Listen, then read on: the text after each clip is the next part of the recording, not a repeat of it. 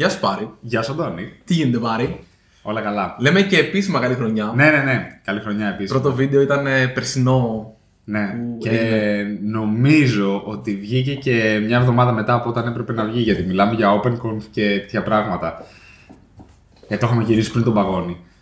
Ναι, όχι. Για το, τότε ήταν να βγει. Απλά είχαμε special επεισόδιο για το ενδιάμεσο τις δύο εβδομάδες. Απλά βγήκε το ένα από το δύο special. Οκ. Okay. Νομίζω. Δεν έχει πολύ σημασία. Δεν έχει πολύ σημασία. Για πες. Πώς πέρασες? Καλά, λοιπόν, ξεκουράστηκα πάρα πολύ εγκεφαλικά, ναι, στο πρώτο κομμάτι των διακοπών και μετά προς το τέλος ξεκίνησα να ξεκουράζομαι και σωματικά. Okay. Ήταν ε, πολύ καλή φάση. Κοιμήθηκες δηλαδή επαρκώς? Κοιμήθηκα επαρκώς. Αυτή τη βδομάδα έχω ξεκινήσει και έχω το καινούριο κόλπο που λέει ότι προσπαθώ να κοιμηθώ σωστή ώρα για να ξυπνήσω χωρίς ξυπνητήρι την ώρα που θέλω. Οκ, okay, ναι. Οπότε αντί να βάλω ξυπνητήρι, ναι, προσπαθώ να βάλω κοιμιστήρι, ξέρω εγώ. Ναι, δεν ναι, ξέρω τι ναι, ναι. είναι το αντίστροφο. Αυτό δεν είναι που κάνει η Apple που σου λέει ότι είναι ώρα για ύπνο, ρε παιδί? Ναι, και παρόμοιο αυτό. Καλά, δεν το κάνω ρε παιδί μου πάρα πολύ αυστηρά. Θα κοιμηθώ, ξέρω εγώ, τάδε όλα. Okay. Μπαμ, αλλά προσπαθώ να μην καθυστερήσω πολύ γιατί αλλιώς χωρίς mm-hmm. ξυπνητήρι δεν πρόκειται να ξυπνήσω την ώρα που θέλω. Οπότε το παίζω λίγο. Οκ. Okay. Τι ώρα θα σε κοιμάσαι? Έτσι όπως το βλέπω, πρέπει να κοιμάμαι από τις δέκα μέχρι τις έντεκα. Κάπου εκεί είναι το, το παράθυρο. Ωραία, είναι νωρίς. Είναι... Δεν δε βγαίνει αλλιώς, ρε. Ενώ δεν την παλεύω εγώ. Και δεν... Ναι, αλλά θες να ξυπνάς έξι με το πρωί. Ε, από τσεκ... έξι με εφτά από εκεί είναι μέσα. Οκ. Okay. Wow. Εντάξει, τώρα αυτό μπορεί να είναι έξι μισή ώρα. Ναι. Slide πάνω κάτω, αλλά προς το παρόν μετά τις εφτά και κάτι δεν έχω ξυπνήσει ποτέ. Όντως. Οπότε είναι... Και μετά τις εννιά δέκα και αρχίζεις και σβήνεις, το νιώθεις ότι... Ναι, ενώ δεν ξέρω αν είναι απαραίτητα μια φάση που. Δηλαδή, άμα επειδή ξυπνάω νωρίς, κοιμάμαι νωρίς ή όλο το. Αλλά προσπαθώ να έχω ένα ψηλοσταθερό ρολόι, να μην το σκίζω πολύ. Οπότε. Οκ. Okay. Εσύ? Cool. Εγώ COVID. ε, το οποίο ενώ γενικά δεν, δεν κράτησε πάρα πολύ. Δηλαδή, στην ουσία ε, πυρετό είχα δυόμιση μέρες. Κάπου okay. εκεί. Ε, ψηλό βέβαια, χτύπησα τριάντα εννιά. Αυτό το οποίο με διέλυσε που στο είπα ήταν ο πονοκέφαλος της πρώτης ημέρας. Τόσο το... πολύ ήταν. Ήταν ανε... ανεκδιήγητος ο πονοκέφαλος της πρώτης yeah. ημέρας. Αλλά ήταν, ήταν αυτό. Μετά, okay, μετά, μετά είχε το περίεργο, ε, ε, την περίεργη αίσθηση που νιώθω λες και είχα κάνει leg day, ξέρω εγώ, χθες στο γυμναστήριο. Πάει...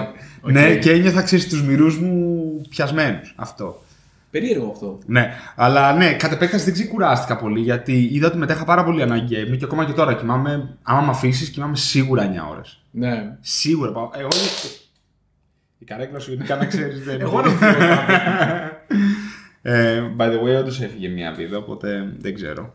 Ε, μάλλον έφαγα πολύ. Ναι.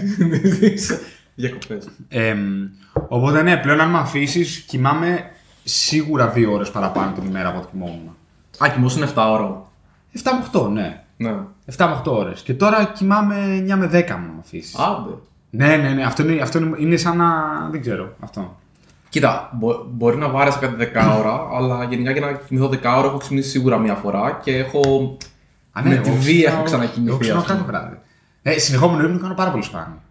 Ναι, εγώ είναι ωραίο ότι ξυπνάω τύπου έξι εφτά ας πούμε το πρωί και μετά θα. Ζορίζω τον εαυτό μου να ξανακοιμηθώ για να, yeah. για να κλείσω το. Δηλαδή, έχουμε και πρωτοχρονιές και αυτά που μπορεί να κάθομαι παραπάνω. Οκ. Okay. Ήμουνα έξι ώρες, ξέρω εγώ, εφτά. Μπαμ, πάνω. Οκ. Okay. Okay. Για πες, τι έχουμε, τι έχει συμβεί αυτές τις μέρες? Τι, τι ξέρω. Ήτανε ήρεμα γενικά. Δεν είχαμε κανένα vulnerability, δεν είχε βγει. Από τεχνικής απόψης, ναι. Από τέτοιο είναι ότι όλοι. Δεν κολλήσανε COVID. Ναι, ναι, ναι. ναι όλοι. Ήτανε. Πάρα πολύ, όντως. Ισχύει. Δεν ξέρω, η, η θετική άβρα είναι μόνο μια που διάβαζα που έλεγε ότι πρακτικά με μια ε, μετάλλαξη την όμικρον μπορεί να κολλήσει περισσότερος κόσμος λαφρύτερα, οπότε mm. να χτίσεις καλύτερη ανοσία. Και εγώ το άκουσα αυτό. Και εγώ το άκουσα αυτό. Αλλά δεν ξέρω, αποφεύγω να σχολιάζω γιατί δεν είμαι ειδικός. Ναι. Εντάξει, δηλαδή στην παρέα προφανώς και θα πω τα πράγματα, αλλά ναι, οκ. Okay. Ξέρεις, όλοι έχουν μια εκτίμηση. Ούτε εγώ ξέρω αν θα γίνει αυτό, απλά ήταν το. Το θετικό, το ρε, θετικό της υπόθεσης. Ναι, το, τα σενάρια που διαβάζω. Λοιπόν, ε, όντας στο κρεβάτι με COVID, ναι, ένιωσα πάρα πάρα πάρα πολύ Twitter. Δηλαδή το πόσο Twitter έχω χαζέψει mm. και YouTube και όλα αυτά. Οπότε έχω πολλά καινούργια κανάλια, accounts τα οποία θα προτείνω στο τέλος. Δεν θα προτείνω ένα, ένα θα προτείνω, αλλά κρατάω και για τις επόμενες ε, στιγμές και φορές. Αυτό. Αυτά που λες. Ναι, πέρα από αυτό, εντάξει, Δέλτα, Κρόν και Φλουρόνα. Ναι, ναι, ναι, ναι, ναι. Το οποίο μου κάνει εντύπωση, γιατί είχα διαβάσει ότι και καλά είναι αμοιβαίως αποκλειόμενα αυτά πάνω στα κύτταρα. Ναι. ναι, κάπου το είχα διαβάσει. Guess what, βρήκανε, βρήκανε τρόπο. Ναι, ναι, ναι. Τέλος πάντων, είναι. Ναι. Νομίζω ότι μπορείς να αγχωθείς, να ξαναγχωθείς όσο σε ενδιαφέρει. Δηλαδή, δεν έχει. Μπορεί να διαλέξεις να διαβάσεις και να σε. Εντελώς συνειδητά έχω διαλέξει να μην ασχολούμαι με τον κορονοϊό τις τελευταίες μέρες, γιατί μπούχτησα πάρα πολύ. Είχες αρκετό. Είχα αρκετό.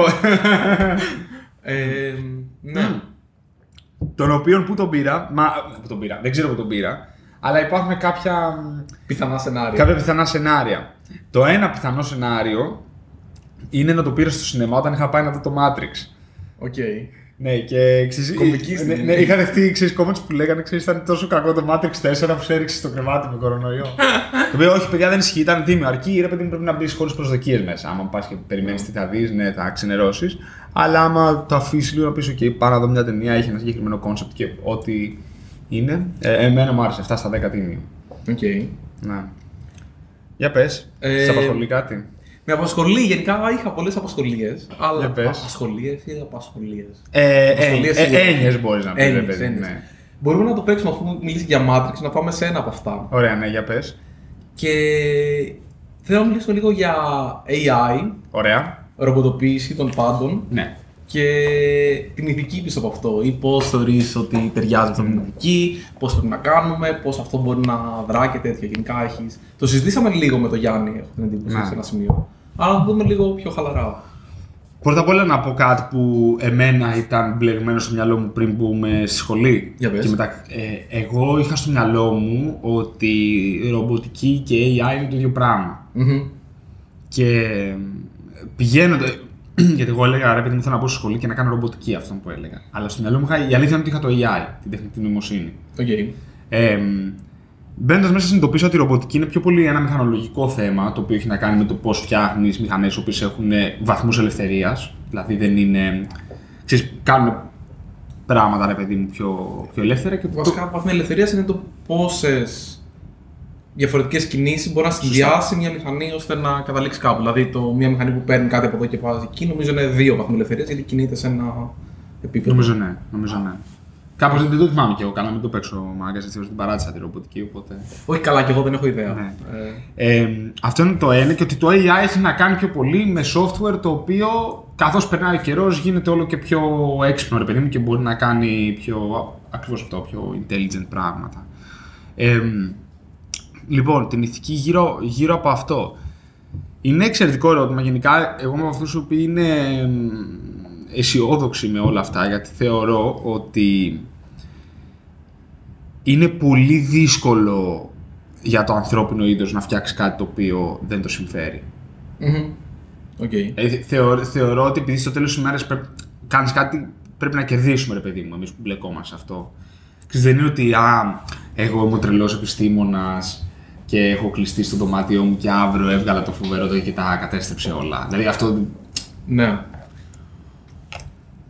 Ωραία. Βασικά για να το, για να το θέσω και λίγο σε πιο σαν, σαν πλαίσιο, το, το πάω ένα βήμα πίσω και από την ε, γνώση που έχω εγώ, που είναι ότι καταλαβαίνω κάποια βασικά πράγματα. Δεν έχω ασχοληθεί με έι άι να γράψω ή να, ναι, να μπω βαθιά μέσα σε κάτι. Αλλά η λογική του έι άι είναι ότι αντί εγώ να φτιάξω έναν αλγόριθμο ο οποίος με, με ένα συγκεκριμένο input mm. που το γνωρίζω βγάζει ένα output, άρα λοιπόν έχει μια συγκεκριμένη διαδικασία που γίνεται, το έι άι πρακτικά συνδυάζει πολύ περισσότερες πηγές δεδομένων, οπότε μας είναι πολύ πιο δύσκολο να καταλάβουμε πού θα καταλήξει αυτό. Πάλι γι' αυτό για τα ίδια δεδομένα πάντα το ίδιο αποτέλεσμα θα έχει. Απλά τα δεδομένα είναι πολύ περισσότερα πλέον.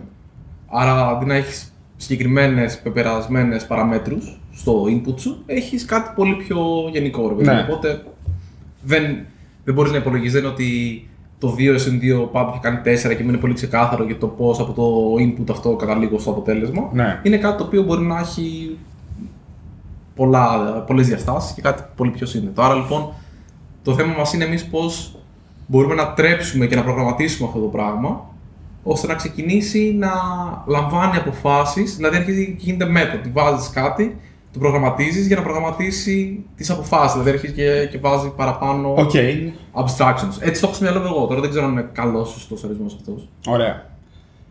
Οπότε μπαίνω στην ξεκάθαρη ερώτηση. Το ναι. GitHub Copilot είναι ηθικό, είναι καλό, είναι κακό? Yeah. Ωραία, οπότε τι είναι το GitHub Copilot? Το GitHub Copilot είναι μια τέτοια υλοποίηση προγράμματος, το οποίο έχει σαν input, μάλλον σαν dataset, ε, όλο, το, όλο το open source νομίζω. Πρόσεξε, έχει όλα τα ανοιχτά repositories του GitHub.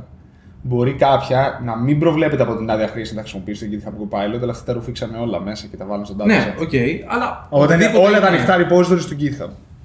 Αυτό έχει σαν, σαν dataset, άρα λοιπόν αυτό είναι... τα δεδομένα με τα οποία προγραμματίζεται η μηχανή και μετά σαν input η μηχανή αυτή παίρνει κώδικα που εσύ γράφεις και σου φτύνει συναρτήσεις με βάση αυτό. Άρα μπορώ να φτιάξω μια συνάρτηση που να λέει add all values και αυτό θα μου κάνει το complete μια συνάρτηση η οποία θα παίρνει μάλλον κάποιο πίνακα από τιμές, θα τις προσθέτει και θα μου γυρνάει το αποτέλεσμα. Πώς θα το κάνει αυτό? Γιατί μπορεί να βρει μια παρόμοια συνάρτηση ή να συνθέσει συναρτήσεις από παρόμοιες γλώσσες ή άλλες γλώσσες και να καταλήξεις ότι μάλλον το πιο σωστό αποτέλεσμα είναι αυτό. Ναι. Ωραία. Το αν είναι καλό ή κακό, σαν αποτέλεσμα κάποιες φορές μου έχει κάνει καλά αποτελέσματα. Οκ. Okay. Εντάξει, μέχρι εκεί. Δεν, δεν κάθισα να το τεστάρω και πάρα πολύ, να σου πω την αλήθεια, οπότε δεν μπορώ να σου πω σε μεγάλο βαθμό. Αλλά το, το σημαντικό είναι, σε όλο αυτό το έι άι, για να πάμε και στο κομμάτι της ηθικής, είναι ότι πώς επιλέγετε το dataset το οποίο προγραμματίζει τη μηχανή. Okay. Σε αυτά, τα, σε αυτά τα προβλήματα. Γιατί το πρόβλημα τι είναι, είναι ότι άμα εγώ για παράδειγμα πάω και πάρω ε, το πώς μιλάνε στο Twitter μια συγκεκριμένη ομάδα ανθρώπων, ανεξάρτητα ότι αυτή είναι καλή ή κακή, συμφωνώ ή δεν συμφωνώ μαζί τους, είναι πολύ πιθανό η μηχανή να απαντάει και να μιλάει με αυτόν τον τρόπο. Όπως υπήρχε ένα παράδειγμα νομίζω της Microsoft, αν δεν κάνω λάθος, ένα bot στο Twitter το οποίο ήταν τελείως ελεύθερο, δεν είχε κάποιο regulation από πάνω. Okay. Και το οποίο μετά από κάποιο χρονικό διάστημα ξεκίνησε και έβριζε και ήταν full ρατσιστικό και κάτι τέτοια. Δεν ξέρω αν το θυμάσαι. Κάτι αν λέει, αλλά δεν το θυμάμαι. Δεν έχεις μάθει. Αλλά το, το θέμα τι ήταν, ότι αυτό διάβαζε νομίζω γενικά το Twitter. Ναι. Και το πώς του συμπεριφέρονταν ή του μιλούσαν ή αλληλοεπιδρούσε με άλλους ε, ανθρώπους στο Twitter. Και από εκεί πέρα αποφάσισε πώς αυτό σιγά σιγά θα γινόταν train για να. Ανταπεξέλθει. Άρα λοιπόν σε μια καινούργια κατάσταση μετά μπορεί να γίνονταν πιο aggressive, λιγότερο aggressive ή τέτοια πράγματα. Okay. Και είχε καταλήξει να το κάνουν ban νομίζω, γιατί ήταν, ξέρω, okay. ε, έριχνε yeah. πολύ βρυσίδια και τέτοια. Οπότε εκεί νομίζω ότι τι είναι η ηθική στο έι άι. Το, το αν θα μας καταλάβουν τα ρομπότ ή όχι, νομίζω ότι δεν μπορώ να το σκεφτώ τώρα. Το κεφάλι μου ξέρεις, φτάνει μέχρι ένα σημείο, δεν μπορεί να φτάσει μέχρι εκεί. Αλλά το κατά πόσο εμείς θα επιλέξουμε, γιατί αναγκαστικά πρέπει να επιλέξουμε dataset και πώς αυτό το dataset θα το κάνουμε αρκετά πλήρες, μόνο θα πει πλήρες ή ότι μπορούμε να φανταστούμε πλήρες ώστε να μπορέσει να τα απευθύνεται και σωστά η μηχανή, είναι νομίζω πολύ ενδιαφέρον σαν πρόβλημα, δεν ξέρω. Να σου πω εμένα τι είναι ένα, ε, είναι ένα ενδιαφέρον ε, ε, ηθικό, ας το πούμε, θέμα όταν πιθανόν το έι άι, και αυτό ταιριάζει με μια ταινία και μια συνέντευξη που είδα αυτές τις μέρες, mm-hmm. το έι άι μπορεί να χρησιμοποιείται από την κυβέρνηση ε, ή από κάποια τέλος πάντων αρχή ή μια οντότητα με πολύ ισχύ. Αυτό μπορεί να είναι η κυβέρνηση, μια τεράστια εταιρεία ή whatever, παιδί μου, για να βγάλει κάποιο πόρισμα για σένα. Και υπάρχει αυτή η ταινία, το Minority report. Okay. Ε, είναι πολύ ωραία ταινία, είχε πάει ο Νάμου να την δούμε μαζί, η οποία πια ήταν η λογική ότι είμαστε στο μέλλον. Mm-hmm. Και έχουμε τόσο προηγμένο έι άι το οποίο μπορεί να καταλάβει τι έγκλημα θα κάνεις εσύ πριν το κάνεις για να το αποφύγεις, ας πούμε. Και σε συλλαμβάνουν εκείνη τη στιγμή. Σου λένε, κοίταξε, είναι δετερμινιστικό ότι θα το έκανες okay. το έγκλημα, οπότε είσαι ένοχος βασικά. Mm-hmm. Και μετά ακολουθούσε η αντίστοιχη ποινή. Σαν να το έχεις κάνει. Σαν να το έχεις κάνει, γιατί σου λένε από εκεί πέρα είναι δετερμινιστικό, sorry. Εσύ δηλαδή λένε δεν το έκανες μόνο και μόνο επειδή ήρθαμε εμείς εδώ. Οκ. Okay. Πολύ ωραίο αυτό. Για... Εκεί είναι νομίζω το, το μεγάλο θέμα ε, της ηθικής, γιατί ξέρεις, υπάρχουν και άλλα που λένε άξιες, τι χάνονται, δουλειές, θέσεις εργασίας και όλα αυτά, το οποίο είναι ένα valid point, ρε παιδί μου, αλλά στο τέλος της ημέρας πιο πολύ είναι ένα θέμα εργατικού δικαίου, το οποίο αυτό μπορεί να πει, ξέρεις, ότι ναι, εσύ είσαι αυτό που μπορεί να σου δώσει λεφτά, αλλά δεν μπορείς να κάνεις μαζικές απολύσεις. Αυτή, αυτή είναι η τρόπη που ξέρεις, you let go. Ξέρεις, αυτό είναι ένα θέμα το οποίο μπορεί νομικά να διευθετηθεί. Mm-hmm. Γιατί μπορεί να είναι το έι άι, μπορεί να είναι οικονομικές συνθήκες, μπορεί να είναι το οτιδήποτε. Οπότε εσύ το πώς θα προστατέψεις τον εργαζόμενο είναι κάτι το οποίο μπορείς να το κάνεις. Δεν το θεωρώ τόσο δύσκολο αυτό το θέμα. Αυτό το οποίο θεωρώ δύσκολο είναι όταν έρχεται η ώρα του έι άι να βγάλει ένα πόρισμα για έναν άνθρωπο. Κάτι άλλο για παράδειγμα. Έρχεται. Αυτό το οποίο είχαμε συζητήσει και με το Γιαννακιά κάποια στιγμή που ήσασταν και εσύ, είχαμε πάει νομίζω στο Φουρίνγκα Ζάν τότε και τρώγαμε σούσι. Okay. Και συζητούσαμε. Είναι παλιά πράγμα αυτό. Ναι, είναι παλιά γιατί έχει κλείσει τώρα το Φουρίνγκα Ζάν και συζητούσαμε για το έι άι, ε, την ιατρική και όλα αυτά. Okay. Και, εκεί που, και εκεί που λέγαμε για τους ακτινολόγους και έλεγε ρε παιδί μου ότι ξέρεις τι, δεν θα έχουμε δουλειά αυτή γιατί το έι άι θα παίρνει την ακτινογραφία, τη μαγνητική, το σι τι, ό,τι είναι αυτό και θα σου, σου λέει ότι ξέρεις τι αυτό είναι. Εκεί για παράδειγμα. Έρχεται λοιπόν το έι άι και βγάζει ένα πόρισμα. Ποιος έχει την ευθύνη? Μπράβο, εκεί είναι το πρόβλημα. Ότι το ποιος έχει την ευθύνη είναι μια πολύ μεγάλη ερώτηση. Ναι. Έχει η εταιρεία για παράδειγμα που έφτιαξε αυτό το πρόγραμμα ή που το διαχειρίζεται ή όπως σας πες το. Ή με την Boeing, με το αεροπλάνο. Ναι, εντάξει, αυτό δεν ήταν πολύ έι άι από ό,τι κατάλαβα, ήταν λίγο stupid. Αλλά αυτό υποτίθεται ότι ήταν. Ναι, ήταν ε... ένα software correction πάνω σε ένα mechanical bug που υπήρχε, ας πούμε. Πρακτικά όμως. Ε, θεωρώ ότι ένα σημαντικό απαρα... ένας σημαντικός απαράβατος κανόνας είναι ότι πρέπει πάντα να μπορείς να τα ανοίξεις την πρίζα. Ναι, σίγουρα, σίγουρα. Θεω... Θεωρώ ότι πρέπει πάντα να υπάρχει δυνατότητα fallback στην ανθρώπινη ευθύνη. Ποιος θα μπορεί να τραβήξει την πρίζα όμως? Ποιο... Ο χειριστής. Ο χειριστής στο αεροπλάνο είναι ξεκάθαρο. Σε ένα έι άι το οποίο κρίνει το αν είσαι ένοχος ή όχι ένα έγκλημα. Δεν νομίζω ότι αυτό πρέπει να υπάρχει. Ναι. Ναι. Οπότε για να πάω πάλι πίσω, το θέμα είναι νομίζω σε όλα αυτά είναι δύο. Okay, ο αλγόριθμος. Έχει γίνει πάρα πολύ καλή πρόοδος στο πώς να έχουμε αλγορίθμους οι οποίοι με τα δεδομένα που έχουν στη διάθεσή τους να κρίνουν σε, σε καλό βαθμό. Και τώρα, ίσως μιλάμε πιο πολύ για machine learning και όχι για έι άι. Πράγματι. Αν και όλα αυτά τα μπερδεύω. Δεν τα μπερδεύω. Τα, τα θεωρώ λίγο μαζί. Το, το ίδιο είναι. Το ίδιο είναι. Είναι, στο, είναι στο ίδιο industry. Αυτό. Ναι, αλλά το, το θέμα είναι πώς όλο αυτό το έι άι θα μπορέσει να έχει data για να αποφασίσει ότι είναι σωστό και λάθος. Σε οτιδήποτε από το μελάνομα, το αν είναι όντως, για παράδειγμα, mm. καρκίνος, καρκίνος ή όχι για έναν ακτινολόγο, το πόδι είναι σπασμένο ή δεν είναι σπασμένο ή τι χρειάζεται σαν τέτοιο ή τίποτα άλλο. Γιατί σε όλες τις περιπτώσεις το έι άι δεν θα γίνει πιο έξυπνο τον άνθρωπο ή κάτι, απλά θα, πά, θα μπορέσει να επεξεργαστεί όπως ο άνθρωπος μπορεί να έχει διαβάσει, ένας γιατρός να έχει δει εκατό χιλιάδες ακτινογραφίες. Δεν ξέρω, μπορεί να είναι μικρό ή μεγάλο το νούμερο αυτό, δεν έχω ιδέα πώς μπορεί να βλέπει ρε παιδί μου, αλλά το έι άι θα μπορεί να δει χίλιες φορές αυτά τα δεδομένα ή δέκα χιλιάδες αυτά τα δεδομένα. Άρα λοιπόν θα έχει πολύ μεγαλύτερο dataset στην διάθεσή του, θα μπορεί να επεξεργαστεί αυτό το dataset, και άρα λοιπόν εσύ αυτό το dataset πρέπει να το έχεις κάνει με τέτοιο τρόπο ώστε να μπορεί να αποφασίζεις σωστά και μετά για να έχεις φτιάξει μια διαδικασία η οποία να μπορεί να διορθώνει mm. το έι άι όταν αποφασίζεις λάθος. Ναι. Εντάξει, στην ουσία μπορείς να, να ενημερώνεις το dataset στην πραγματικότητα. Ή αυτό ή και να έχεις το. Ξέρεις, αποφασίζω κάτι, βλέπω ότι αυτό το κάτι ήταν λάθος απόφαση, μετά γιατί τελικά ήταν ή δεν ήταν, ξέρω εγώ, μελάνομα για παράδειγμα, και να διορθώνω αυτό το έι άι. Okay. Και αυτό να γίνεται μια διαδικασία να διορθώνεται. Το θέμα είναι πόσο μεγάλο είναι το ρίσκο των λάθος αποφάσεων αυτών μέχρι το έι άι να φτάσει σε ένα σημείο στην άμεση σωστό. Νομίζω, και τι θα πεις σωστό. Νομίζω ότι όταν στο τέλος της ημέρας πάντα υπάρχει ο άνθρωπος ο οποίος είναι υπεύθυνος και παίρνει απόφαση, εκεί λύνονται όλα.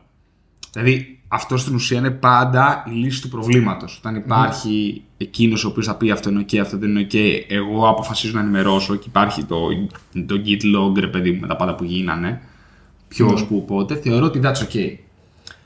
Δηλαδή, είναι ένας από τους λόγους που ε, εμένα προσωπικά δεν μου αρέσει η ιδέα των αυτοοδηγούμενων αυτοκινήτων είναι γιατί mm-hmm. το κάνει εύκολο να φύγει ευθύνη από πάνω σου. Δηλαδή θεωρώ ότι δεν είναι καλή ιδέα να σου πούνε, ξέρεις τι, μείνε με τα χέρια σταυρωμένα με στα μάξι.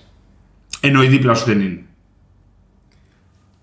Και αυτό είναι δύσκολο. Και γι' αυτό πολλοί λένε ότι για να φτάσεις σε ένα σημείο να θεωρηθεί ότι έχεις πραγματικά αυτόνομα αυτοκίνητα, θα πρέπει να φτάσει σε ένα σημείο που η εταιρεία που φτιάχνει το αυτοκίνητο να παίρνει εκείνη την ευθύνη για το τρακάρισμα. Ναι. Αν το λάθος προκλήθηκε από το αυτοκίνητο δικό σου. Προφανώς, άμα ήρθε κάποιος εσύ του καρέ, δεν έχεις πρόβλημα. Έχει άλλο την ευθύνη, ναι. Έτσι κι αλλιώς. Αλλά άμα το αυτοκίνητο δικό σου ευθύνεται για το τρακάρισμα και μπορούσε να αποφευχθεί ή έκανε κάποιο λάθος χειρισμό, δεν θα πρέπει εσύ ως οδηγός να παίρνεις την ευθύνη, αλλά να το παίρνει η εταιρεία. Ναι. Άρα αυτό είναι κάτι το οποίο είναι πολύ πίσω. Άρα λοιπόν, όντως το θέμα της ευθύνης έρχεται να παίξει ρόλο. Και στα αυτοκινούμενα αυτοκίνητα έχεις το άλλο παράδειγμα που λέγαμε τις προάλλες, δεν θυμάμαι με τον Γιάννη ή οι δυο μας, του οι αποφάσεις μου δεν είναι ε, αποφεύγω το, το ατύχημα ή μπαίνω σε ατύχημα, αλλά ποιο ατύχημα επιλέγω να, να εμπλακώ. Ναι, είναι, είναι θέμα αυτό. Που μετά πάει και το ότι, ωραία, σου βγαίνει, ξέρω εγώ, ένα παιδάκι στη μέση του δρόμου, ναι, ναι, ναι, ναι. Που θεωρητικά την ευθύνη για την πρόκληση του ατύχηματος την έχει το παιδάκι, γιατί αυτό, ρε παιδί μου, βγήκε μέσα στη μέση του δρόμου, δεν, ναι. Δεν είναι ένα σημείο που πρέπει. Ο γονιός, ρε παιδί μου, δεν το πρόσεχε. Αυτό. Ναι, whatever. Και αριστερά υπάρχει μια γριά η οποία περιμένεις στο πεζοδρόμιο. Ναι. Ποιον επιλέγεις να πατήσεις. Γιατί με βάση. Τέλος πάντων, τώρα. Ναι, ναι, ναι, πολύ ναι, ναι, μακάβριο ναι. Γίνεται όλο αυτό. Ναι, αλλά ναι, ναι, ναι, ναι. Αυτό είναι η ξεκάθαρη ηθική του, του έι άι. Πώς εσύ θα κάνεις train το μοντέλο το οποίο θα επιλέγει εκείνη τη στιγμή. Θεωρώ, θεωρώ ότι δεν πρέπει να αποφασίσεις. Θεωρώ, θεωρώ, ότι, θεωρώ ότι πρέπει να είναι ανθρώπινο αυτό. Δηλαδή είναι πολύ σκληρό όλο αυτό να γίνει. Να γίνει... Δετερμινιστικά. Ναι, δετερμινιστικά από software. Το, το θεωρώ κακή επένδυση κοινωνικά. Είναι. Ε, εκεί έρχονται δυσκολίες, θεωρώ, στο, στην ηθική του έι άι. Δεν έχει να κάνει με το.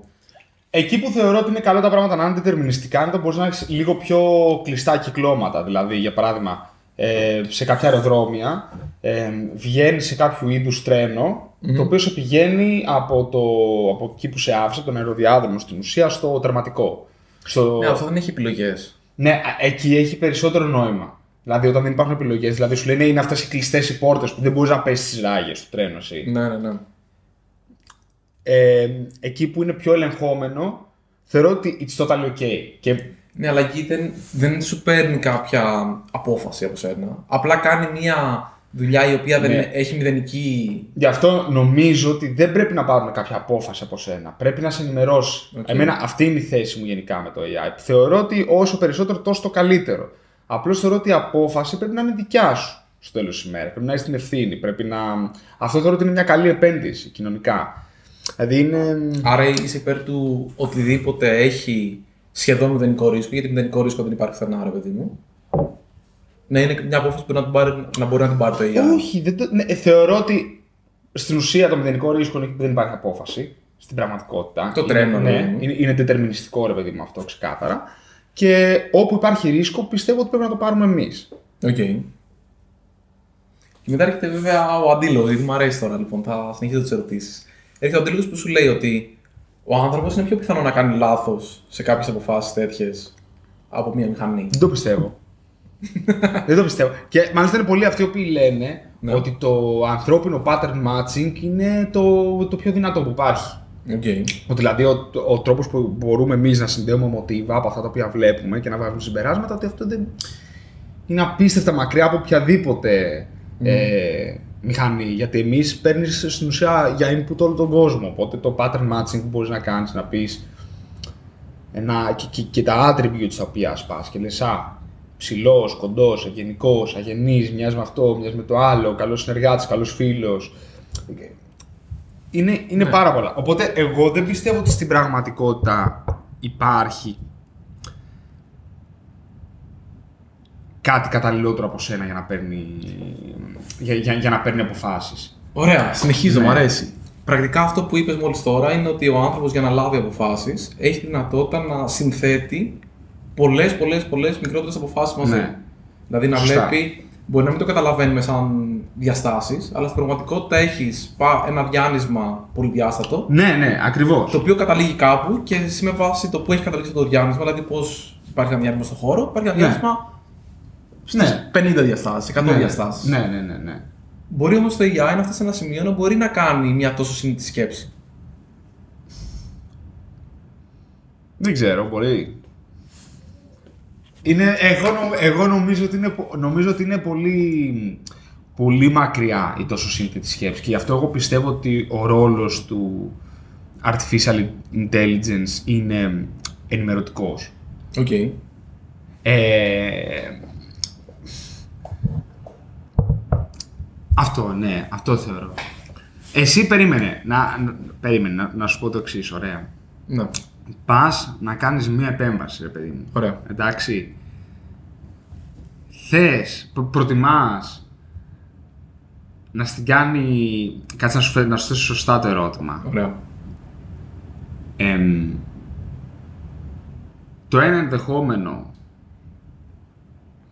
Βασικά νιώθεις πιο ασφαλής να σου πούνε, ξέρεις τι, αυτό μπαίνεις, απλά πατάμε το κουμπί, στο κάνει το μηχάνημα και βγαίνεις, ή να στο κάνει κάποιος άνθρωπος. Πώς νιώθεις? Αυτή τη στιγμή... στο κομμάτι της επέμβασης. Κάποια light επέμβαση, δεν σου λέω κάτι πολύ σοβαρό, δηλαδή τοπική αναισθησία, να, να σου αφαιρεθεί μια ηλιά. Για να μην το, να μην το χοντρίνω. Για κάτι τόσο απλό, μπορεί και να προτιμούσα.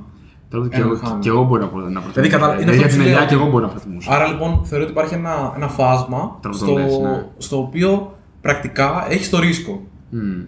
Κάτι το οποίο έχει πολύ μικρό ρίσκο και πολύ μεγάλο ρίσκο.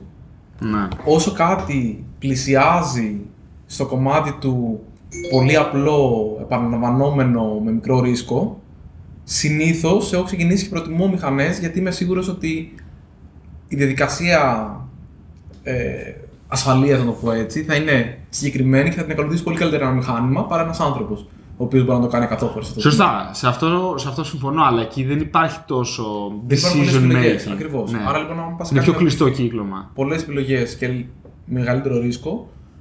Ακόμα δεν έχω αποδεχθεί ότι υπάρχουν μηχανές που μπορούν να το λύσουν αυτό το πράγμα. Α, θέλω να σου πω. Αν έβλεπα ότι υπήρχαν, θα πήγαινα μετά καθαρά με τα νούμερα. Για παράδειγμα, αν μου έλεγες στο αεροπλάνο mm-hmm. τι προτιμώ, νομίζω προτιμώ να είναι όλο αυτόματο.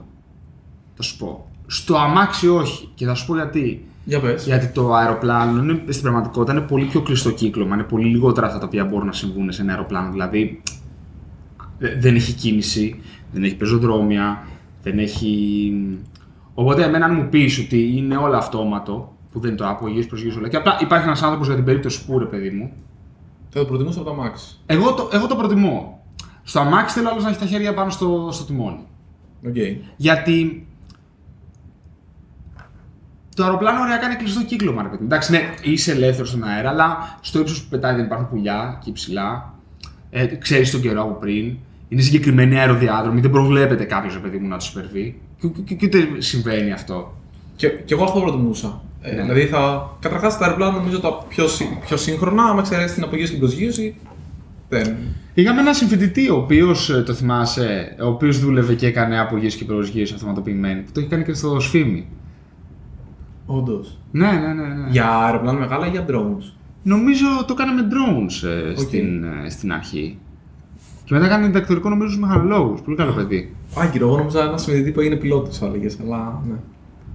Ε, ήταν νομίζω ναι, ναι, ναι, ναι, στο πρώτο έτος, κάτι τέτοιο. Ναι, ναι, ναι, ναι, ναι, ναι. Όχι.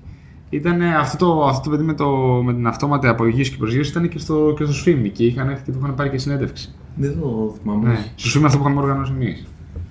Anyway. Οπότε, ε, είναι αυτό που σου λέω, ρε παιδί μου, όσο πιο απλές επαναλαμβανόμενες αποφάσεις έχει κάτι, ναι, εμπιστεύω τη μηχανή. Απλά θεωρώ ότι αυτό σιγά σιγά μεγαλώνει. Και στο, στο φάσμα που ήμασταν πριν, κάποτε μπορεί να ήταν εμπιστεύω τη μηχανή μόνο για να, ξέρω εγώ, γεμίζει κουτάκια σε μια βιομηχανία. Και τώρα έχουμε προχωρήσει στο να παίρνει και κάποιες αποφάσεις. Και αυτό σιγά σιγά θα προχωρήσει και παρακάτω. Δεν ξέρω πού θα φτάσει. Ξέρεις τι δεν μου αρέσει. Συγγνώμη, ολοκλήρωση και θα σου πω. Αλλά εγώ, αν με ρώταγες αν αισθάνομαι πιο άνετα με άνθρωπο ή αυτοκίνητο να οδηγάει μόνο τους σε έναν αυτοκινητόδρομο, δεν θα σου πάω μες στην πόλη που είναι πολύ πιο ε, σύνθετη. Θα σου έλεγα από το αυτοκίνητο.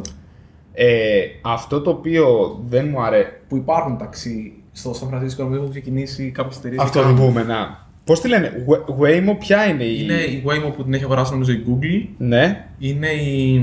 Αχ, πώς λέει η άλλη να δεις. Μια πορτοκαλί είναι, νομίζω. Τέλος πάντων, δεν θυμάμαι. Ε, δεν έχει σημασία. Ναι. Πάντως είναι δύο-τρεις εταιρείες. Νομίζω το Uber είχε κάνει μια προσπάθεια, νομίζω την, την πέταξε μαζί με το Χιώτα, θυμάμαι καλά. Okay. Ε, η Tesla είναι που όμως δεν έχει τελείως δοκιμασία. Έχει βασικά, δεν έχει ταξί, έχει προσφάρει μόνο αυτοκίνητο που πουλάει. Εγώ αισθάνομαι πιο άνετα με τα μάξι από μένα, να ξέρεις. Ξέρεις τι είναι αυτό το οποίο εμένα με τρομάζει.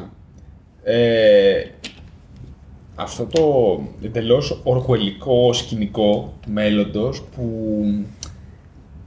δεν έχεις πρόσβαση σε άνθρωπο. Το οποίο εγώ το νιώθω, για παράδειγμα, όταν παίρνω, ξέρω εγώ, την τράπεζα τηλέφωνο και λέει πείτε το πρόβλημά σας. Και λέω έχω πρόβλημα με την κάρτα μου. Δεν σας κατάλαβα. Παρακαλώ πείτε μου το πρόβλημά σας. Και λες, ξέρω εγώ, δεν, μπορώ, δεν χρεώνω την κάρτα μου. Δεν είμαι σίγουρη ότι κατάλαβες, τι, ότι κατάλαβα τι είπες. Και είσαι σε αυτή τη λούπα και δεν μπορείς να φτάσεις κάπου, να μιλήσεις σε ένα.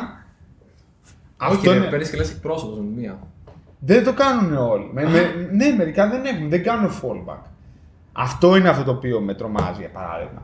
Και είναι αυτή η φωνή που συνηθίζει από τις ταινίες που είναι με ηχό, ξέρω εγώ, στο μετρό στην Ιαπωνία. Δεν είναι. Ναι, ναι, ναι, ναι, ναι, ναι. Ε, αυτό είναι αυτό, αυτό το οποίο εμένα με, με χαλάει πάρα πολύ. Δηλαδή θεωρώ πάντα ότι το, πρέπει, πρέπει να υπάρχει ανθρώπινο fallback. Το νιώθω, το καταλαβαίνω. Το, το fallback, ρε παιδί μου. Δεν χρειάζεται να το αντιλαμβάνεσαι κάθε μέρα ή οτιδήποτε. Και επίσης θεωρώ ότι υπάρχουν τόσα πράγματα τα οποία είναι zero risk και τα οποία μπορούμε να εξαφανίσουμε από την καθημερινότητα ε, με έι άι χωρίς να υπάρχει η έννοια του ρίσκου ή οτιδήποτε, mm-hmm. ξέρω. Δηλαδή, για παράδειγμα, να μην έρχεται άνθρωπος να σου μετράει το ρεύμα, το πώς καταναλώνεις το ρολόι και να είναι όλο αυτόματο και γι' αυτό το λόγο να έχεις και πιο φθηνούς λογαριασμούς, λέω για παράδειγμα. Και δεν το κατάλαβα κανείς ποτέ. Ναι. Δηλαδή θεωρώ ότι πρώτα υπάρχουν αυτά. Μα, μα λύνονται αυτά, δηλαδή προχωράνε. Τώρα θεωρώ και η συζήτηση για το έι άι και για το αυτόνομα αυτοκίνητα και όλα αυτά είναι κάτι το οποίο αυτή τη στιγμή είναι σε πραγματικό στάδιο ώστε να μπορέσει σε πέντε με δέκα χρόνια πούμε, να είναι σε παραγωγικό. Να σου πω, τι σκατά είναι το Metaverse. Δεν έχω ιδέα. Ε, είναι κάτι που είναι cool. Ε, είναι και καλά ε, ένα virtual. Είναι το Matrix, ρε παιδί μου. Λοιπόν, θα, θα κάνουμε μια γρήγορη, γιατί αυτό θα ήταν ωραίο επεισόδιο να το κάνουμε και full ροδοδίνη και αυτά. Και no, ωραία, επεισόδιο σε... ωραία, πες το και θα το κάνουμε, γιατί θα έρθει.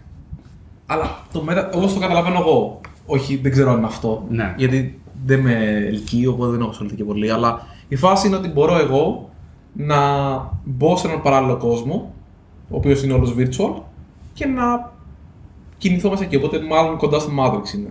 Okay. Το Matrix δεν ήταν που τους είχαν με κάτι εγκεφαλό πράγματα. Έχουν ένα βίσμα, ρε παιδί μου, και τους βάζουν yeah. μέσα. Ναι. Και εσύ είσαι κάπου, αλλά νιώθεις ότι ζεις κάπου. Ναι, ναι, ναι, ναι, ναι. Είναι αυτό, απλά ίσως το προσφέρον το θες να το κάνεις. Ενώ στο ναι, Matrix ναι, δεν ναι, ναι, ναι, ναι, όχι, ναι, δεν το, είναι, δεν, δεν το ξέρεις καν ότι είσαι μέσα. Αυτό είναι το, το νόημα. Αυτό. Οπότε αυτό είναι. Το θέμα με το Metaverse και όλα αυτά και, το, και πάμε και λίγο στο Crypto Space όλο αυτό. Είναι ότι πάνε άλλοι και πουλάνε ας πούμε, χωράφια στο Metaverse και στο κάθε Metaverse, αλλά. Πού κολλάει το κρύπτο με το Metaverse? Δεν μπορώ να απαντήσω με... Είμαστε και τέτοιο kids friendly σήμερα. Ένιωσα πάντως ότι έχω αρχίσει πλέον και είμαι αυτός ο παλιωμοδίτης, ρε παιδί μου, που υπάρχει πάντα. Ναι, το κρύπτο με το Metaverse είναι ότι με συνδυασμό με τα εν εφ τι είναι ότι μπορείς να αγοράζεις assets virtual μέσα στο Metaverse αυτό. Wow. Αλλά η ερώτηση είναι σε ποιο Metaverse θα αγοράζεις assets. No. Δηλαδή η γη που ξέρουμε είναι μία. Ναι. Οπότε παίρνεις ένα χωραφάκι ρε παιδί μου εκεί πέρα, ξέρεις, παίρνεις, χτίζεις, ναι, κάτι ναι, κάνεις. Ναι, ναι, ναι, ναι. Τώρα να πάρω εγώ σε ένα Metaverse το οποίο οι άλλοι θα πάρουν τα λεφτά και θα πάνε στις Μπαχάμες στις πραγματικές και εγώ θα έχω τις Μπαχάμες στις ψεύτικες ας πούμε και δεν θα τις κάνω τίποτα. Ναι, ναι, ναι, ναι. Είναι μια άλλη. Οπότε εκεί πέρα ακόμα το χάνω λίγο. Αλλά στο, στο κρύπτο σου λέω άστο γιατί νομίζω ότι το συζητήσουμε. Τα αφήνω γιατί θα τα πιάσουμε ρε παιδί μου. Ε, με πιο σχετικούς από εμάς. Ναι, εννοείται. Μα εγώ είμαι άσχετος με όλα αυτά. Δεν έχω και με τα κρύπτος, έχω πάρα πολύ μικρή σχέση. Απλά όλα αυτά συνδέονται κάπως. Γιατί υπάρχει το, το έι άι το οποίο το software μπορεί να σε βοηθάει ή να παίρνει αποφάσεις για σένα. Το, το αυτό ναι. Το να έχει ένα assistive ρόλο να είναι ρε παιδί μου. Το, το, το assistive είναι πολύ πιο απλό. Δηλαδή το, το assisted για παράδειγμα στα αυτοκίνητα υπάρχει τώρα. Δηλαδή υπάρχουν αυτοκίνητα που φρενάρουν, άμα φρενάρει απότομα μπροστινό. Και εμένα το κάνει, αλλά δεν δουλεύει πάντα καλά. Όχι ενώ έχει και μερικά false positives και είναι πολύ τρομακτικά. Ναι. Αλλά η ερώτηση πάντα είναι, θέλεις τα false positives. Τα θέλω, τα θέλω. Για να μπορέσει να. Τα θέλω, τα θέλω. Ήδη και εγώ φάει κάτι false positives και πάντα είναι με την Ελισάβη μέσα στο αυτοκίνητο. Δεν είναι μόνο. ε, όχι, τα, τα θέλω και η αλήθεια είναι ότι είναι. Επειδή το δικό μου αυτοκίνητο τι κάνει, κάνει τρία πράγματα ενδιαφέροντα που έχω δει. Το ένα είναι, άμα βάλεις υπολογιστή ταξιδίου, ε, δεν, δε, δεν μπορεί ποτέ να κολλήσει τον μπροστινό. Κοιτάζεις τι απόσταση έχει, οπότε κρατάει απόσταση ασφαλείας πάνω. Α, cruise control. Ναι, αυτό, cruise control, okay. sorry. Πολύ... Όχι. Μάλλον σωστό είναι. Έτσι το λένε στα ελληνικά, έτσι το λένε στα ελληνικά. Αλλά δεν το βάζεις, βάζεις, βάζεις το cruise control και κρατάει πάντα απόσταση ασφαλείας με τον μπροστινό. Αυτό είναι γαμάτο. Ε, το δεύτερο είναι ότι κοιτάζει να μένει στη λωρίδα και ψιλοδονείται ρε παιδί μου για να το φέρει πίσω. Mm-hmm. Έχει το αυτόματο φρενάρισμα και άπαξ και καταλάβει ότι δεν έχει στα χέρια του τιμόνι, το οποίο με μένα θα γίνει γιατί ξέρω κάποια στιγμή θα πάω να πιάσω το μαλλιά μου. Α, και για τόσο λίγο χρονικό διάστημα. Ναι, και είμαι, είμαι ρε παιδί μου στην ευθεία. Αυτό έχει τύχει να το κάνω. Είναι, είναι βλακεία. Αυτό δεν πρέπει να το κάνω, αλλά το κάνω εντελώς μηχανικά. Είμαι π.χ. στην εθνική οδό, πηγαίνω στο χωριό. Και είμαι μόνος. Και επειδή εκείνη τη στιγμή το pattern matching μου λέει δεν έχεις κίνδυνο και νιώθω τις τρίχες εδώ να με ενοχλούν γιατί δεν έχουν μακρινεί όλα εντελώς, πάω να πιάσω τα μαλλιά μου. Μα κουρευτεί, να ξέρεις. Και μοιάζει. Όχι ακόμα, όχι ακόμα, σου είπα του χρόνου. Κάθε φορά του χρόνου λες, τώρα αλλάξεις χρόνο. Α, είναι, εννοώ στην επόμενη σεζόν. Όχι, τώρα μέσα στο είκοσι δύο θα γίνει, απλώς καλοκαίρι. Σου χτυπάει τέλος πάντων όταν δεν έχεις τέτοιο. Ωραία όλα αυτά. Τέλος πάντων, είναι μεγάλη συζήτηση. Αλλά αυτό δεν είναι έι άι στην ουσία, είναι πολύ απλό. Δηλαδή. Είναι, είναι... όμως ένα έι άι, γιατί αυτό παίρνει διάφορα σήματα από το τι απόσταση είναι το μπροστινό, ποια είναι η ώρα. Ναι, αλλά δεν είναι θέμα intelligence, δηλαδή να πει ότι να έχεις βάλει εσύ το ποντεσιόμετρο και να βλέπει. Το να μην έχει λωρίδα είναι. Το μανόμετρο, δεν ξέρω τι έχει και βλέπει. Εντάξει, μωρέ τώρα, τι intelligent είναι, μωρέ, ένα υφέλς είναι. Δεν είναι υφέλς, ρε φίλε, γιατί πρέπει να καταλάβει τι θα πει, ποια είναι η γραμμή. Ναι, αλλά είναι πολύ συγκεκριμένο το pattern, ρε παιδί μου. Είναι λευκό, κίτρινο, κόκκινο, μπλε χρώμα, τι μπορεί να έχει αυτό, δεν ξέρω εγώ. Έχεις μπλε λωρίδες. Ε, σε μερικά πάρκινγκ. Α, ε, εντάξει, δεν ξέρω αν. Στα βάλα όλα εγώ μέσα, ρε παιδί μου. Και είναι ένα pattern που είναι ευθεία, ρε παιδί μου. Δηλαδή το βλέπεις αυτό. Ναι. Δεν είναι τώρα σιγά, και εκεί είσαι σε μαύρο background. Ναι, οκ, okay. Μαζί σου. Απλά σου λέω, κατάλαβες ότι είναι το. Τι είπα, δεν είναι. OpenCV τώρα καθίσουμε το απόγευμα να το φτιάξουμε. Δεν είναι τίποτα. Φτιάξτε, δεν είναι. Ε, οπότε, κοιτάξτε, δεν το θεωρώ ότι αυτό είναι έι άι. Θεωρώ ότι για να πεις κάτι έι άι πρέπει να έχει τη λογική του. Η λογική του intelligence δεν είναι και της νοημοσύνης. Δεν είναι ότι εμείς μπορούμε να καθίσουμε τώρα και να, ε, να τρέξουμε ένα ε, control flow στο μυαλό μας. Είναι ότι υπάρχει και μια βάση δεδομένων με γνώση. Mm-hmm. Αυτό θεωρώ ότι είναι το σημαντικό και το ότι αυτό πράγμα μπορεί να, να γίνει το όλο και καλύτερο. Εντάξει, είναι ζώρικο πάντως και. Και όντως, όσο, όσο είναι assistive, τα πράγματα είναι λίγο πιο εύκολα. Ναι. Για παράδειγμα, όμως και αυτό, δηλαδή, ωραία, για να κλείσω τη, τη συζήτηση, αλλά πες ότι το, το αυτόματο φρενάρισμα, πρέπει να τους κάνει shadow braking. Ναι. Άμα σου κολλήσει όλος από πίσω εκείνη τη στιγμή. Ναι, είναι θέμα. Πολύ μικρότερο ρίσκο. Βέβαια, βέβαια. Να πω το εξής. Μπορεί να το κάνεις override, να πατήσεις γκάζ, οκ. Okay.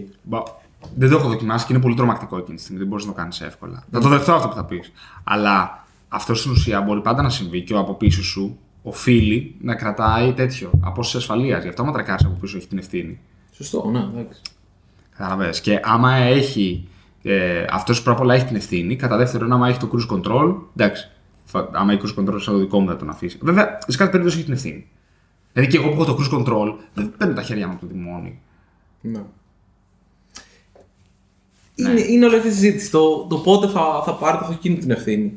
Η εταιρεία που φτιάχνει το αυτοκίνητο. Ναι. Για να μπορέσει όντως να είναι αυτόνομο και αν εσύ θα αποφασίσεις να δώσεις την ευθύνη αυτή. Αλλά εγώ με το φρενάρισμα, αν προκαλέσω κάποιο ατύχημα, βασικά το έχει προκαλέσει πίσω επειδή δεν προσέχει.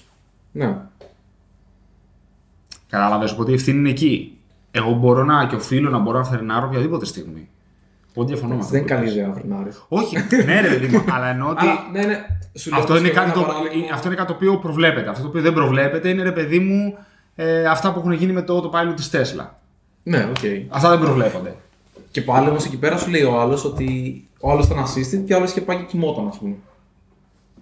Ή δεν είναι, δεν, είναι δεν μπορεί να πεις, παιδί μου, όταν παίρνεις εσύ εντελώς τον έλεγχο, δεν μπορείς να πεις ότι αυτό είναι assistive, επειδή εγώ σου λέω ότι είναι assistive. Αυτό κάνεις όλο.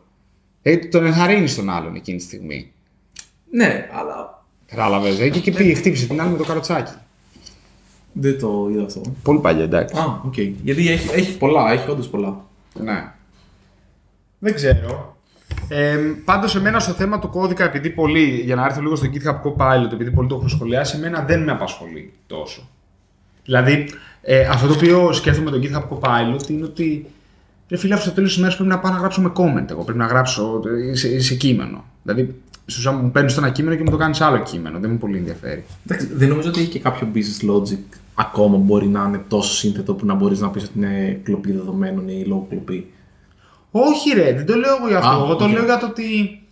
Εντάξει, θα γράψω τον κώδικα in the first place, ρε παιδί μου. Δηλαδή, άμα εγώ να σου γράψω human readable English και σε απλά να μου τα κάνεις Python, χαίρο πολύ.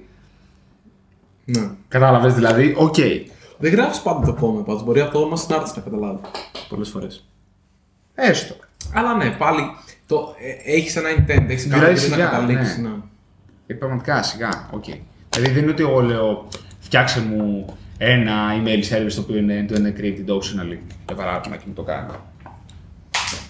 Ωραία. Οπότε για να, για να συνοψίσουμε. Mm. Ε, έι άι ή όχι έι άι. έι άι. έι άι. Ναι. Αλλά assistive.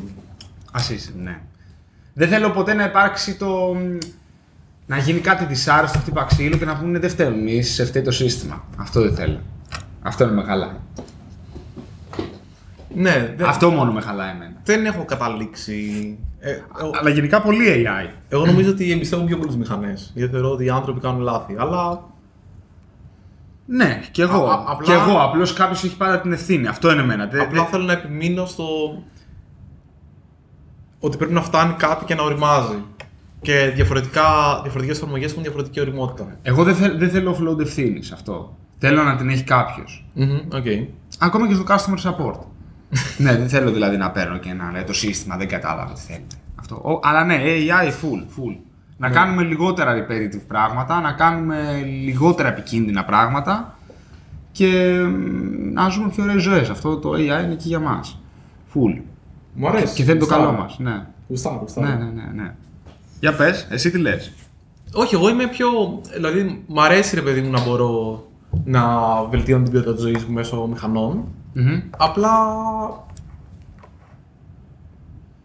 Με βήματα πιο μαζεμένα ή που να. Να μπορεί ρε παιδί μου να, να αποδεικνύεται από τα νούμερα ή από οτιδήποτε άλλο ότι όντως το, το σύστημα δουλεύει. Οκ. Okay. Και εντάξει, δεν είναι πάντα εύκολο να κάνεις ρε παιδί μου double blind test και τέτοια ρε παιδί μου. Okay. Σαν, αλλά όσο μπορείς να μπορέσεις να έχεις ε, τη μηχανή, αλλά και πάλι την ευθύνη της μηχανής να μην την έχει ο, ο χρήστης, αλλά ο δημιουργός ενδεχομένως. Πιθανόν. Πολύ σημαντικό. Δηλαδή και η, η Tesla ή οποιαδήποτε άλλη εταιρεία ρε παιδί μου τώρα σου λέει ότι. Α, ο οδηγός έχει την ευθύνη. Ε, ναι. Οκ. Okay. Ναι, είναι λίγο πρέπει να βρεις το. Δεν το θεωρώ έι άι αυτή τη στιγμή, ας πούμε. Οκ, ναι. Okay, κάνει πολύ καλή δουλειά, οδηγάει μόνο του, μπλα μπλα μπλα. Οκ, okay, αλλά μέχρι εκεί. Mm-hmm. Δεν είναι αυτόνομο. Ε, αν κάποιος νέος, μικρός ή πιο μεγάλος που μας ακούει θέλει να ασχοληθεί με το, με το έι άι, χωρίς να είσαι ειδικός, πού θα τον κατεύθυνες? Ε, σε ποιες εταιρείες να κοιτούσε, σε πώς να. Α, πού κατέβαινε. Σχολή, εταιρεία. Θεωρώ ότι το έι άι, καλός ή κακός, χρειάζεται ακόμα ένα βαρύ ακαδημαϊκό background. Mm-hmm. Δεν, εγώ δεν θα είχα την υπομονή να το κάνω μόνος μου μέσω course ή οτιδήποτε άλλο. Μπορεί κάποιος να έχει την υπομονή, να έχει τις δυνατότητες. Οπότε θα πήγαινα να πάρω μια βάση και μια γεύση του, της θεωρίας. Και μετά θα πήγαινα full research σε μια εταιρεία που κάνει κάτι διαφορετικό. Όπως. Θεωρώ ότι αυτή τη στιγμή το... οι εταιρείες οι οποίες κάνουν έι άι που έχει ενδεχομένως την πιο άμεση εφαρμογή, δηλαδή δεν είναι τόσο πολύ σε πολύ πολύ research επίπεδο, ούτε και κάτι το οποίο δεν έχει πάρα πολύ σημασία, είναι αυτόνομα αυτοκίνητα και βιοιατρική. Εγώ προς τα εκεί θα κινούμουν. Αλλά. Ναι, δεν ξέρω, εσύ. Ε, σε σχολές, ξέρω ότι η δική μας σχολή έχει μάθημα τεχνητής νοημοσύνης, το οποίο το δηλώνω συνέχεια, αλλά δεν το έχω παρακολουθήσει ποτέ. Ε, ναι, δεν, δεν ξέρω τόσο συγκεκριμένα να σου πω για σχολή. Ε, φαντάζομαι και άλλες σχολές, όπως ρε παιδί μου, πληροφορικής σε ΕΚΠΑ και ΑΣΟΕ, φαντάζομαι θα έχουν κάποιο τέτοιο μάθημα, δηλαδή είναι υψηλό στάνταρ. Πιο πολύ θα βλέπω ένα μεταπτυχιακό, να σου πούμε την αλήθεια. Ή ένα μεταπτυχιακό γύρω από αυτά. Απλώς έχει δεν... μαθηματικά, έχει πολύ ναι, πράγματα. Θέλει, πολύ, να... θέλει, θέλει επιστημονικό υπόβαθρο αυτό. Ε, σε εταιρείες σίγουρα Tesla, ρε παιδί μου, και όλα αυτά. Εγώ θα, ε, θα πρότεινα να ρίξει και μια ματιά κάποιος στο TensorFlow, που είναι αυτό το open source mm. εργαλείο της Google, που ξεκίνησε από την Google, δεν ξέρω αν ακόμα είναι κάτω από τη δική της ομπρέλα. Yeah. Το οποίο έχει να κάνει πιο πολύ με deep learning και machine learning, αλλά στην ουσία αυτά πέφτουν όλα στην, ε, στη μηχανική μάθηση, ρε παιδί μου, σε αυτό δηλαδή. Θα σχάμε όλους πάντων machine learning στα ελληνικά. Σε software το οποίο γίνεται καλύτερο yeah. και, και μαθαίνει. Ε, και αυτά τα οποία είπες γενικά. Ε, δεν ξέρω από εκεί πέρα κάτι παραπάνω. Είναι κάτι όμως το οποίο, ελπίζοντας κι εγώ να χα, χαλαρώσω κι άλλο καθώς περνάει ο καιρός, είναι κάτι το οποίο ένα από τα πράγματα που θα ήθελα να μελετήσω στα πλαίσια της σχολής. Δηλαδή, όχι, δεν θα ήθελα να γίνω καλός, αλλά θα ήθελα να καταλάβω κάποιες έννοιες. Το σταυρό τη σχολή ήταν περιττό. Θέλω να σου πω γιατί, γιατί μου λένε για παράδειγμα ότι εξίστη, αν εξίστη, πρέπει να κάνω train το μοντέλο. Και εγώ δεν το καταλαβαίνω πολύ καλά τι θα πει αυτό τεχνικά. Train το μοντέλο. Προφανώς mm. και πιάνω το concept, αλλά τα τεχνικά κομμάτια. Ah, όχι, ναι, αυτό δεν πιάνω. Το concept το I get it, ρε παιδί μου. Φαντάζομαι το train το μοντέλο είναι. Ο... Και τώρα ανοίγω το, τον ασκό του αιώλου προφανώς. Ε, αλλά η λογική είναι ότι. Πώς μπορείς εσύ να πας σε έναν τρισδιάστατο χώρο που δεν καταλαβαίνεις και να πεις ότι οι επιτρεπόμενες ή οι καλές, τα καλά σημεία είναι μέσα σε αυτό το περίπλημα. Άρα ναι. να πας και να προδιαγράψεις το, ή έναν κύκλο στον τρισδιάστατο χώρο και να πεις ότι εδώ. Αυτό θεωρώ ότι είναι καλό αποτέλεσμα. Okay. Αυτό το κάνεις, φαντάζομαι, σε ενδιάστατους χώρους με κάποιο τρόπο. Και άρα στο πόσο μέσα ή έξω πέφτεις από την περιοχή που έχεις σημαδέψει ως καλή, κάπως okay. θεωρείται. Φαντάζομαι, right. και άμα πας προς τα μία κατεύθυνση, προς τα μία μεριά, ναι. κάπως υπάρχουν αντίστοιχα corrective actions για να ξαναγυρίσεις πίσω. Σαν το πι άι ντι. Κάπως έτσι, φαντάζομαι. Οκ. Okay. Δεν ξέρω. Anyway. Δεν έχω ιδέα. Cool. Ε, όμορφα, πολύ ωραία. Τι έχουμε να προτείνουμε? Για πες εσύ πρώτος, γιατί δεν είμαι σίγουρος. Εγώ θα προτείνω τελικά κάτι άλλο αφού πήγε η κουβέντα εκεί από αυτό το οποίο είχα. Θα προτείνω okay. ένα Twitter account, το οποίο λέγεται Archillect. Archillect, okay. Το Archillect τι είναι? Είναι στην ουσία ε, εικόνες ε, περίεργες, αρχιτεκτονικής και τέτοια πράγματα, τα οποία όμως έχουν προκύψει από έι άι. Είναι όλα computer generated. Okay. Ε, έχω την εντύπωση ότι το Archillect ή το υποστηρίζει ο Jack Dorsey ή είναι δικό του ή δεν ξέρω εγώ τι, που είναι ο δημιουργός του Twitter. Έχει και αυτό τα θέματα. Ναι, full, full, full, full. Οπότε προτείνω το Archillect να το τσεκάρετε. Το ότι κάποιες εικόνες είναι artificial intelligence είναι... mind-boggling. Αυτό.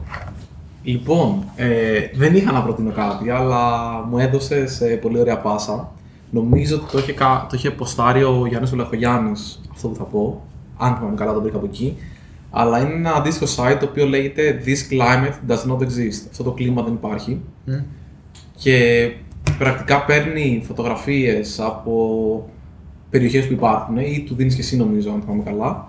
Και σου τις δείχνει πως ε, θα ήταν με μια φυσική καταστροφή που δεν μπορείς να φανταστείς ότι μπορεί να συμβεί. Α, οκ. Okay. Οπότε έχει έναν χαρακτήρα τύπου ε, να καταλάβουμε ότι το κλίμα αρχίζει και χειροτερεύει, ότι γίνονται πιο δύσκολα πράγματα, πιο ακραία κλίματα και το καθεξής. Και παράλληλα και να σου δείξει ότι κάποια πράγματα μπορεί να σου φαίνονται πραγματικά, αλλά δεν είναι. Οπότε είναι λίγο ένα right. έτσι τέτοιο. Αφού πήγαμε εκεί πέρα, θα παίξω με αυτό εγώ. Τέλεια. Σήμερα. Πολύ ωραία. Πολύ ωραία, φοβερά. Αυτά. Mm. Μας βρίσκουν. Μικρή κουβέντα τελεία εφ εμ και εντάξει, όλα τα υπόλοιπα είναι εκεί. Τα, γνωστά, τα, βρουν από εκεί. τα γνωρίζουν. Τα, τα γνωρίζουν. Εξαιρετικά! Οπότε. Αυτά. Ε, ευχαριστούμε πολύ και μέχρι την άλλη εβδομάδα. Τα λέμε.